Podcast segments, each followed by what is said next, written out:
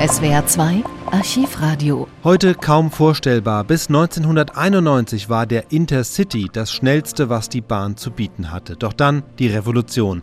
Bahnfahren mit 250 Stundenkilometern von München nach Hamburg in fünfeinhalb Stunden. Züge mit Büroabteilen und Kopfhöreranschluss. Das neue Modell sollte ursprünglich HGZ heißen, Hochgeschwindigkeitszug aber dann entschied sich die Bundesbahn doch für den international verständlicheren Namen Intercity Express, kurz ICE. Baden-Württembergs Ministerpräsident Erwin Teufel jedenfalls ist begeistert bei der großen Einweihungsfeier am Stuttgarter Hauptbahnhof.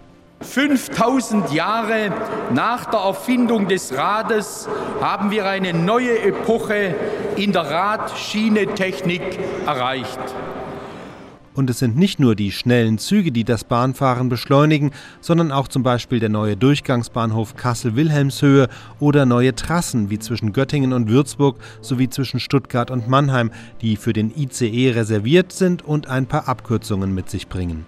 Allerdings bei der Schnupperfahrt von Stuttgart nach Mannheim am 31. Mai 1991, in der auch ordentlich Prominenz mitfährt, kommt es gleich imagegerecht zu einer Verspätung mit Expresstempo gleich nach Mannheim. Dort begrüße ich Martin Gärtner.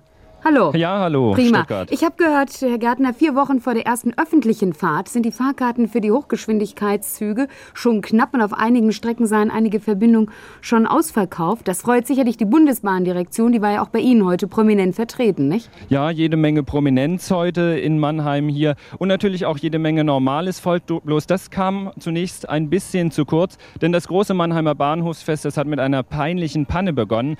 Es waren zwei der supermodernen Intercity Express Express hier erwartet. Es kam allerdings nur einer und Wilhelm Lammers, der Präsident der Bundesbahndirektion Karlsruhe, der wollte gar nicht so recht mit der Sprache heraus, was da nun eigentlich passiert war. Jetzt hier heute? Ja. Aha. Der zweite wird wahrscheinlich noch kommen, nehme ich an. Sie wissen nicht, ob der kaputt ist oder so. Sie wollen es aber auch genau wissen. Also muss ich Ihnen alle Informationen mitteilen. Ja?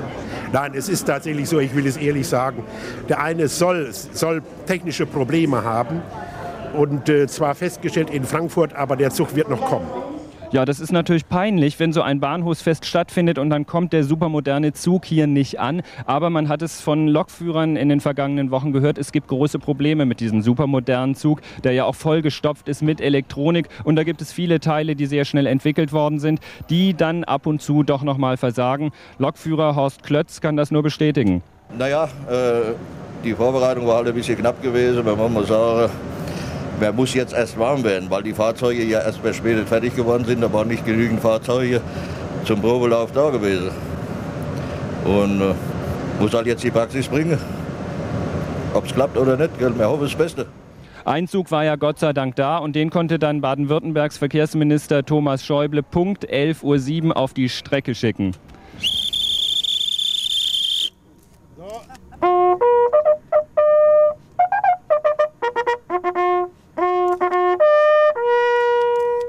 Ja, und ab 11.07 Uhr, da war dann gar keiner der modernen Intercity-Express-Züge hier in Mannheim vor Ort beim Bahnhofsfest. Es änderte sich dann erst 11.52 Uhr, als der Zug, der von Stuttgart aus gestartet ist, dann hier eingetroffen ist, mit Ministerpräsident Erwin Teufel an Bord. Die Fahrt war sehr interessant. Allerdings haben wir wenig von der Landschaft gesehen. Aber ich war äh, im Kopf äh, der Lok und das war schon hochinteressant, die ganze Technik zu sehen, äh, wo 250 Kilometer eingestellt werden, äh, ohne dass der Lokführer noch etwas damit zu tun hat, außer der Überwachung.